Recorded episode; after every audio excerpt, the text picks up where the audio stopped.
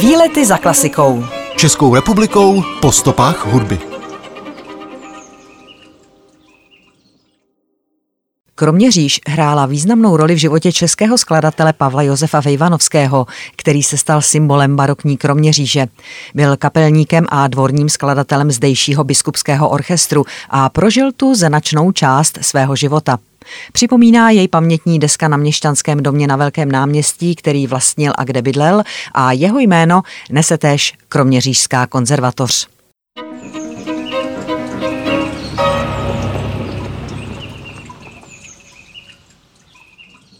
Významný český barokní hudební skladatel a instrumentalista Pavel Josef Vejvanovský se narodil pravděpodobně v roce 1639 nebo 1640 v Hučíně a byl synem mušketýra hradní stráže na hradě Olomouckého biskupa v Hukvaldech. Spolu s Adamem Michnou z Otradovic je považován za nejvýznamnějšího hudebníka českých zemí 17. století. Po studiích na jezuitském gymnáziu v Opavě vstoupil Vejvanovský do služeb olomouckého biskupa Karla Lichtensteina jako člen orchestru působícího v Kroměříži a později se stal dvorním trumpetistou Kroměřížského zámku a domským kapelníkem chrámu svatého Mořice v Olomouci. Roku 1670 převzal Vejvanovský též roli představeného biskupské kapely a stal se jedním z nejlépe placených dvorních zaměstnanců. Vlastnil řadu nemovitostí a byl váženým městským občanem i umělcem. Po roce 1690 spolupracoval také na hudebním programu Olomoucké katedrály svatého Václava. Vejvanovský zemřel v Kroměříži 24. července 1693. Své partitury podepisoval jako polní trubač. Vytvořil obsáhlé, převážně orchestrální dílo, nejčastěji s bohatým obsazením dechových nástrojů.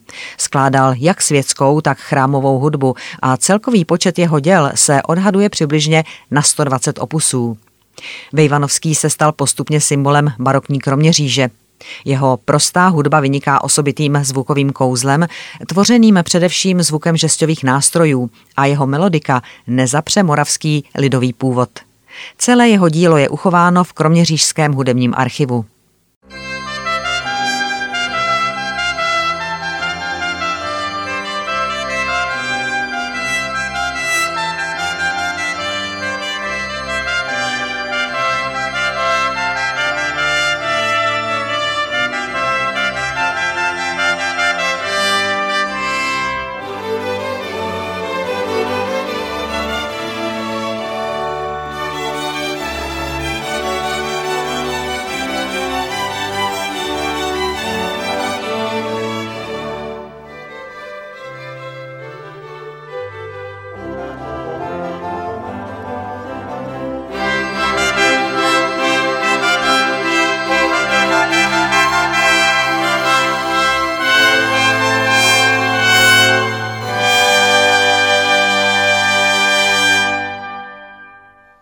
Pavla Josefa Vejvanovského v Kroměříži připomíná pamětní deska od sochaře Karla Otáhala na Měšťanském domě na Velkém náměstí, který Vejvanovský vlastnil a v němž v 17. století žil se svou manželkou Anou Terezí, dcerou Filipa Minikátora z Lugána, dlouholetého purkmistra města Kroměříže.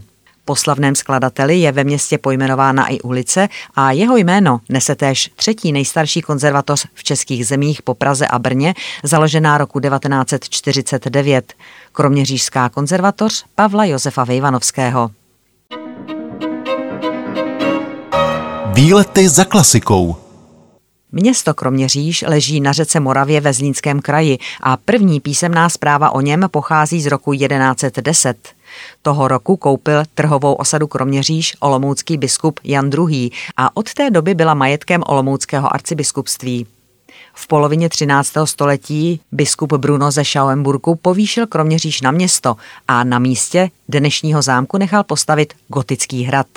Zavedl manský správní systém a do Kroměříže situoval veškerou administrativní zprávu biskupství. Na počátku 16. století byl pak hrad přestavěn na renesanční zámek. Pro svůj mimořádný kulturní význam Město bylo od 17. století kulturním centrem Hané a celé střední Moravy, získala Kroměříž přezdívku Hanácké Atény. V roce 1997 bylo město vyhlášeno nejkrásnějším historickým městem České republiky a o rok později byl zdejší arcibiskupský zámek spolu s Květnou a podzámeckou zahradou zapsán na listinu světového kulturního dědictví UNESCO. S městem jsou zpěti například slavní rodáci, malíř a grafik Max Švabinský, dirigent Václav Talich a působil tu prozaik, dramatik a básník František Kožík.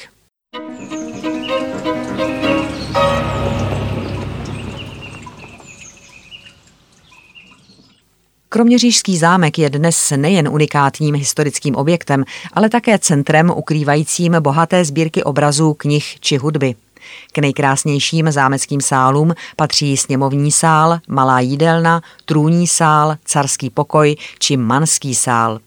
Současný vzhled knihovny pochází z druhé poloviny 18. století a je v ní mimo jiné uložena jedna z nejstarších liturgických knih dochovaných v českých zemích, kroměřížský sakramentář. Mobiliář knihovny doplňují čtyři velké globy s hvězdnou a zemskou mapou ze 17. století. Obrazárna zámku Kroměříž je po Národní galerii druhou nejvýznamnější sbírkou obrazů v České republice.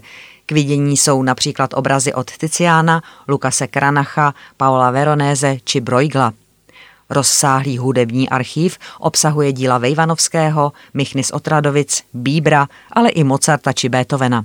Cené exponáty ukrývá i knihovna a zámecká sbírka mincí a medailí je nejvýznamnějším numizmatickým souborem na našem území. V přízemí zahradního křídla zámku se nachází sala terena, která sloužila k pořádání hudebních a divadelních produkcí. Uchovala si původní podobu z konce 17. století a kromě stropních fresek a dvou umělých jeskyní v ní najdeme umělé krápníky či malou fontánku. Výlety za klasikou. Českou republikou po stopách hudby.